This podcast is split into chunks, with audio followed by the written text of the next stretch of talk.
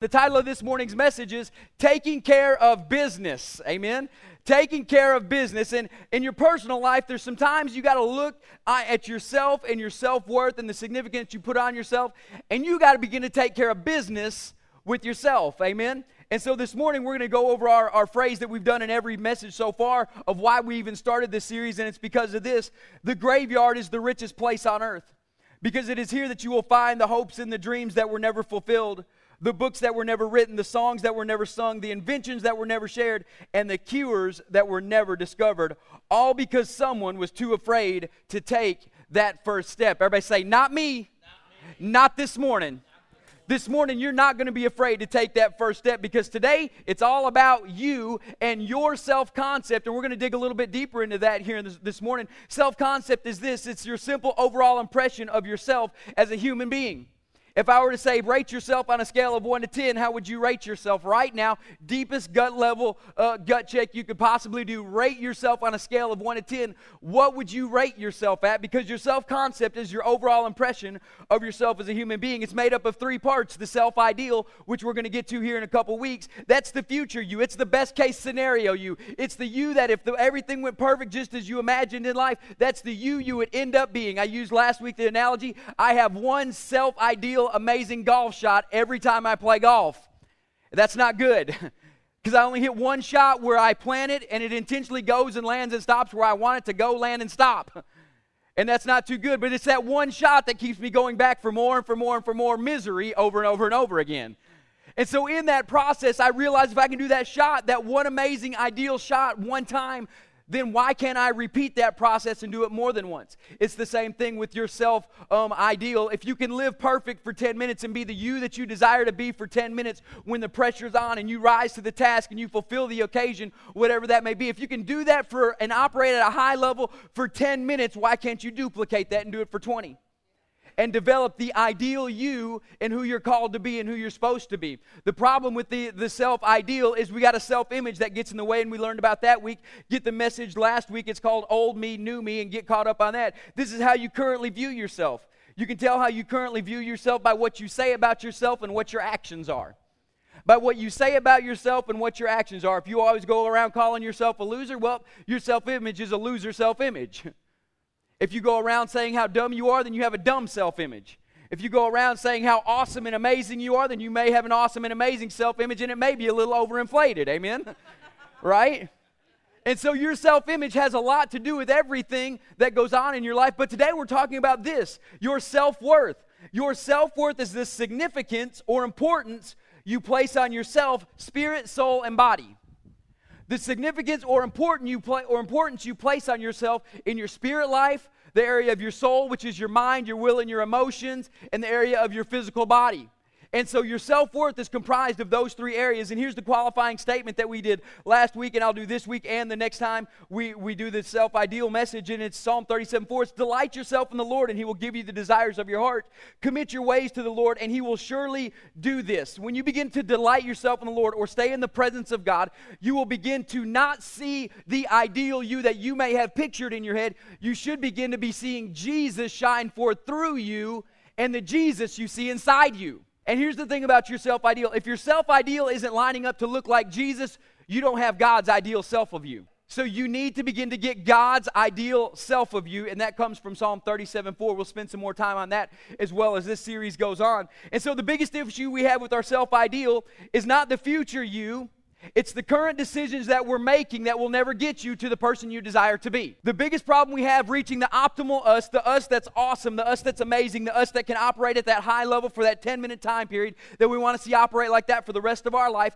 The biggest issue we have of achieving that point or getting to that place in life is the current decisions we're making will not get us there. How many of y'all see yourself worshiping at an amazing level, doing awesome things for the kingdom of God on a Sunday morning? You visualize a Friday, you get pumped for church church, like, yeah, I can't wait till Sunday morning. But the decisions you make on Saturday night don't always lead to your optimal worship on Sunday morning. Somebody, okay, that, that was not obviously a, a bright shining spot in the message because there was no amens on that. So then it tells me one or two things, and we'll address those issues later. But you cannot optim, uh, operate at the optimal self, your self ideal, if the current decisions you're making will not lead you there, right? I will never be able to run a marathon unless I start doing what? running. So I'll never run a marathon. I'm just telling you. I ran a half marathon about two years ago and I said, I'm done. I'll never do that again. Worst experience of my life.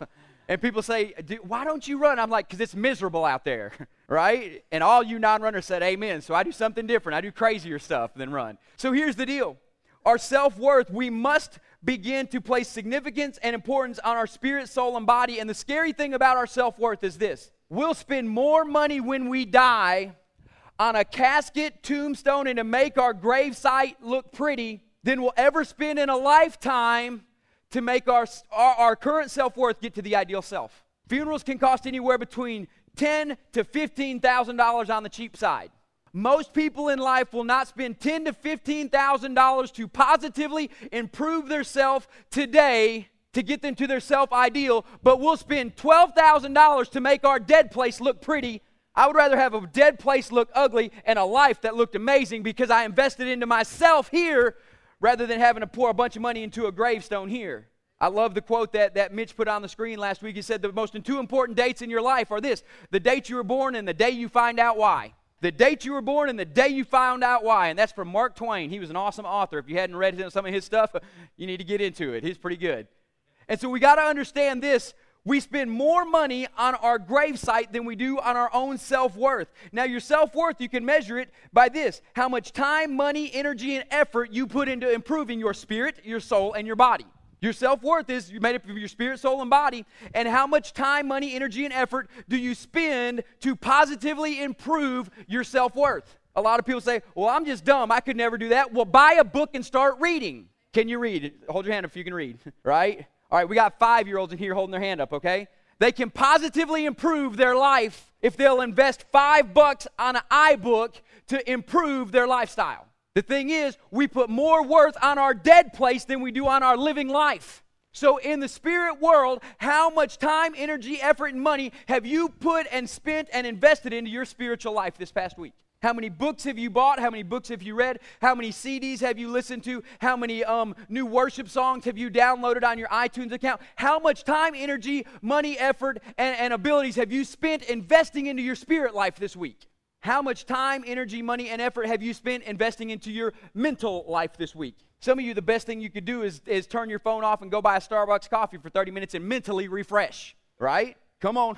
You must begin to invest into your mind. And I talk about operating at a high level for a long time. Operating at a high level for a long time is incorporated in kicking back and relaxing for strategic periods of your life, taking a breath and refreshing. Some of y'all need to book a vacation to the beach. Come on, thank you, Jesus.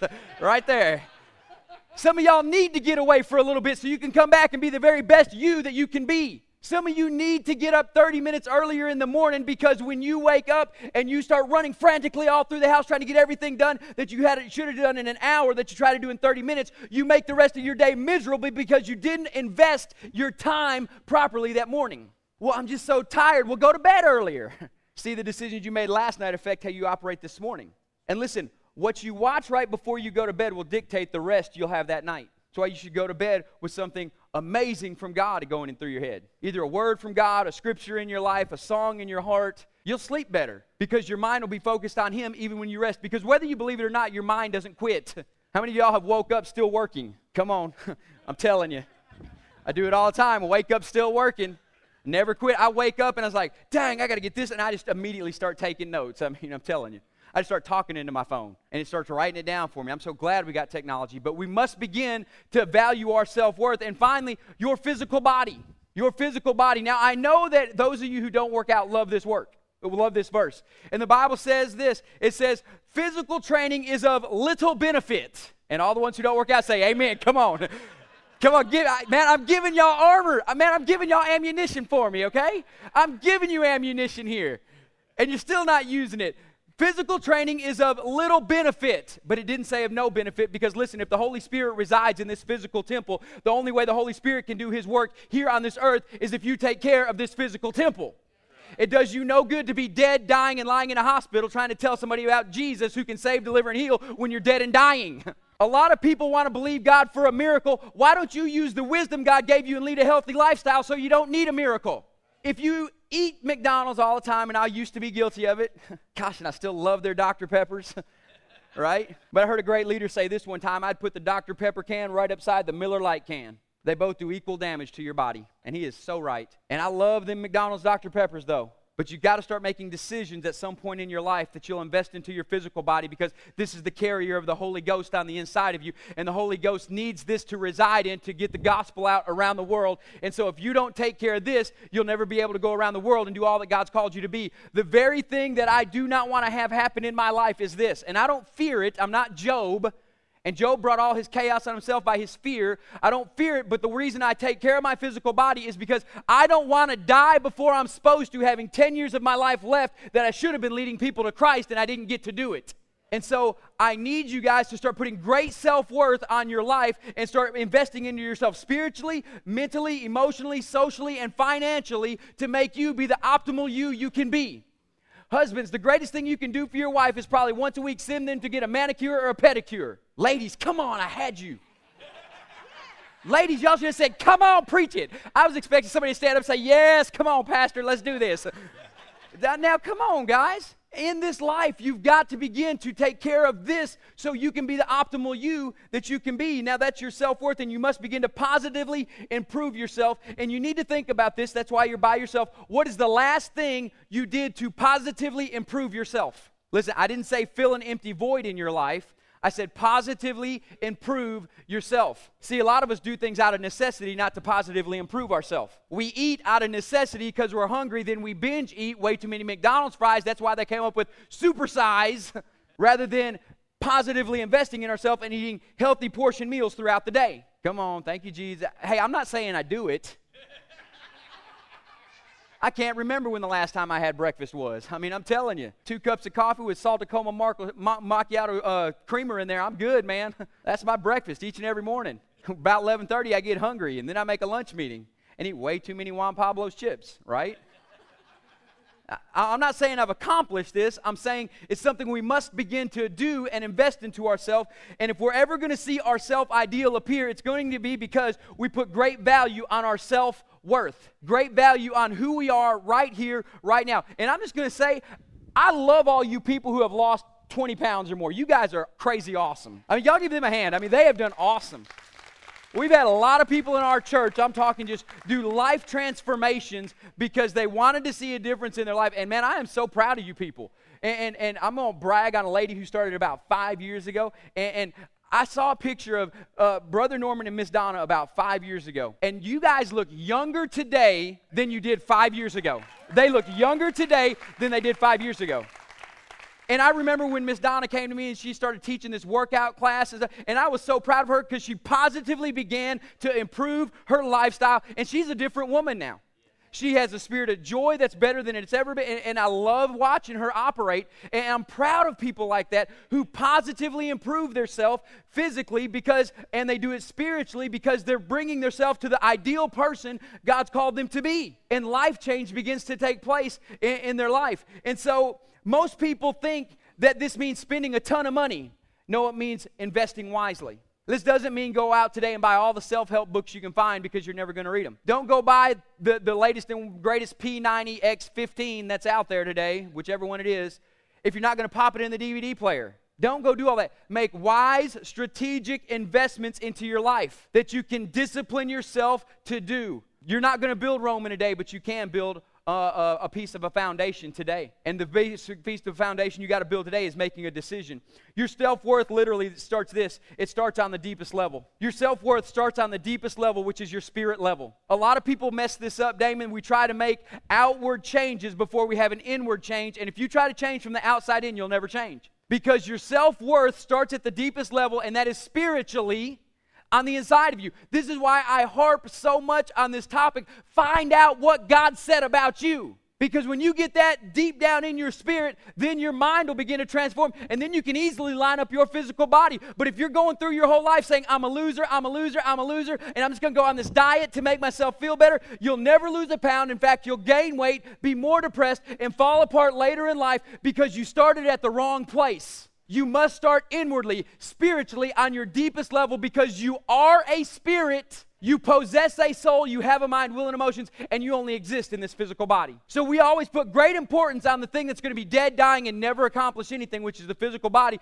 when we should put the greatest importance on our spirit, which will lead to a mental transformation, which will always lead to a physical transformation. So we must begin to put self worth in the proper perspective and in the proper order for this to occur. And so I'm going to tell you three words today say assignment, alignment, and confinement. We're going to hit those three topics real quick this morning, and this will transform your life assignment, alignment, and confinement. Assignment, we've talked about this uh, for several weeks now. We want you to find your assignment in life, but your assignment is based on this it's based on absolute truths in your life. Absolute truths in your life. This is the Word of God. The Word of God in your life is absolute truth. The Bible says, In the beginning there was the Word, and the Word was with God, and the Word was God in John 1 1. And so the Word was made flesh and came dwelt among us. And so if we say we're willing to live and die for Jesus, we better base our life on Jesus or the Word of God.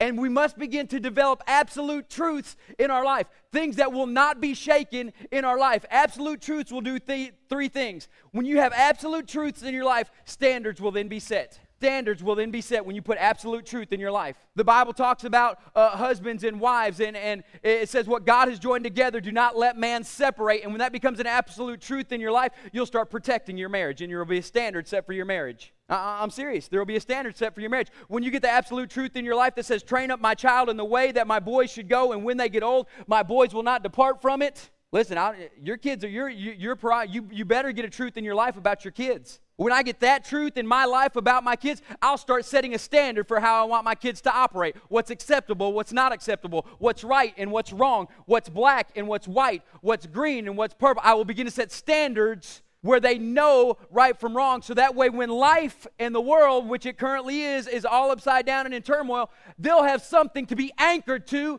that won't let them be drifted all over the map, but they'll be anchored to it. They may catch a little sway here and there, but they're firmly planted on God's word. Absolute truths must be set in place, and when truths are set in place, standards will be set in place. When truths are set in place, right and wrong will be distinguished in your life, and there will be no gray areas. There should be no gray areas in your personal life. You should know what's right and wrong in your personal life on what you eat, drink, sleep, walk to, or, or walk, do, watch on TV, things like that. There should be no gray area. Now, what I do in my life and what you do in your life may not look the same, but this is where I'm accountable for Joel's life. Just because I fast doesn't mean you got to fast every time that I fast, but you should fast. Because the Bible says when you fast, not if you fast. So there is no gray area in my life of when I fast. That's my life. And so you will distinguish right and wrong in your life when you get absolute truth. Standards will be set. You'll be able to distinguish right and wrong. And a lot of people say this Joel, how do you raise your kids? According to the Bible, according to what the Word of God says. It says, train them upright. And listen, training is not something you tell them to do and expect them to do. Training is something you model in front of them. A lot of you wonder why your kids don't listen to you and you just scream and yell at them and tell them to go do something. You don't model a lifestyle in front of them. You can never train by not modeling. You always have to model. That's how training is done. When you go to a physical trainer, what does he do? He shows you the workout, he models it in front of you, and then he holds you accountable to make sure you do it right. That's called training. That's why we don't like it. But you'll be able to establish right and wrongs and you'll be able to train in your life. Finally, this, this right here comes in. The Word of God becomes your defense. You don't got to worry about political correctness anymore. You don't got to worry about uh, fluff issues anymore. The Word of God becomes your defense when you make your assignment uh, there and you begin to uh, uh put absolute truths in your life. And so the next thing after assignment, we got alignment alignment. So you have assignment, now we have alignment. And this is positive affirmation instead of uh, destructive criticism. Positive affirmation instead of destructive criticism. That positive affirmation should only come from the Word and the Word of God, okay? Now, you can get positive affirmation from other people. I like it when you guys tell me, good job, or you did great this morning. But if my highs and lows depend on your affirmation, I'm in for a world of hurt if my highs and my lows depend on God's affirmation and He's already affirmed it, I should walk very consistently in my life. And here's the thing about alignment alignment comes into play, and when, when, um, when we align ourselves, we must begin to align ourselves with people who are already where we want to be or are well on their way to getting there. We must begin to align ourselves with people who are already where we want to be or well on their way to getting there. I tell Mitch and Damon and Jeff and myself and our children's directors, I tell this all the time go hang out with somebody at a different church in a department that's better than you currently run and find out what they're doing to make yourself better. I tell them that. I even give them permission to do this. You can take off on a Sunday morning and go sit in another worship service and find out what they're doing to make you better. You need training. I need training. You need to begin to do that. And if you don't begin to align yourself with people who are already where you want to be or well on your way of getting there, you're going to uh, run into an alignment problem. It doesn't matter if you're a muscle car fan or if you are a sports car fan. How many y'all like the muscle car? Dude, that car just amps me up. I like the sports car too, dude. That is crazy. But here's the thing about it it doesn't matter which one you like. If you get out of alignment, if your tires get out of line, it doesn't matter how powerful you car, your car is, it doesn't matter how fast your car is, it doesn't matter what you got in the back where you can push buttons and the NOS kicks in and you go faster. If something as simple as your tires get out of alignment, over time, you're going to crash and burn. Over time, you're going to crash and burn. Who you run with and align your life with eventually will bring you to your ideal destination or you'll end up in a burning flame of, uh, of car uh, of, of a heap in a car wreck who you align your life with is everything. It's everything about getting you to where you're going to be in this life. If you're the smartest person in your circle, get another circle. If you're the biggest fish in your pond, get a bigger pond or go on a diet, right? No, I'm just playing. Get in a bigger pond. Goldfish literally only grow to the size of their habitation. They only grow to the size of their habitation. You must begin to align your life with who you want and need and desire to become, the Jesus you see on the inside of you. If we do not begin to align our life, we begin to end up crashing and burning in a lot of areas. Listen to this. The best thing you can do for your life is this is to develop a new relationship with somebody who is great in your area and ask if you can serve them. The best thing you can do in your life is develop a relationship with somebody who is great in your area and ask if you can serve them. Not work for them, not get paid for doing it, serve them. How can I pray for you? How can I help you? How can I sit under you? How can I can I carry your computer to the next conference you go to just so I can be around you? You need to develop some relationships with people who are great in your area and serve them. Listen, this is such a biblical principle. When King Saul, the great king, the first king of Israel, went off the deep end, he asked for a young man named David. He asked for a boy named David who was skilled in playing the harp, was also a mighty man of valor, and was a mighty warrior, the Bible says. And David went to King Saul and served him even when the king was trying to kill him. The king wanted to kill David because he had already defeated Goliath, and the world was renowned about David and what he did. And then Saul went off the deep end and went crazy, and he started throwing spears at people. And he said, I need somebody who can come play the harp because music calms his spirit. David, a man anointed in worship, came in, began to play the harp, and Saul tried to kill him. But he served the greatest king, the only example that he had. He served him for years, even in the midst of him trying to kill him. And David became the greatest king ever. Because number one, he was serving the king of kings because he was a man after God's own heart, first of all. And that gave him the heart to serve his physical king and how to walk in the presence of greatness. Listen, he could fight lions and he could fight bears. He didn't know nothing about being royalty. There's a lot to learn when you when you end up in royalty. You got to act a little bit different. You can't smell like a shepherd. You can't smell like a shepherd, especially when you're dominating and building a kingdom. So he had to learn how to act like a king. How did he begin to learn how to act like a king? Even what not to do. He learned it by sitting under the king.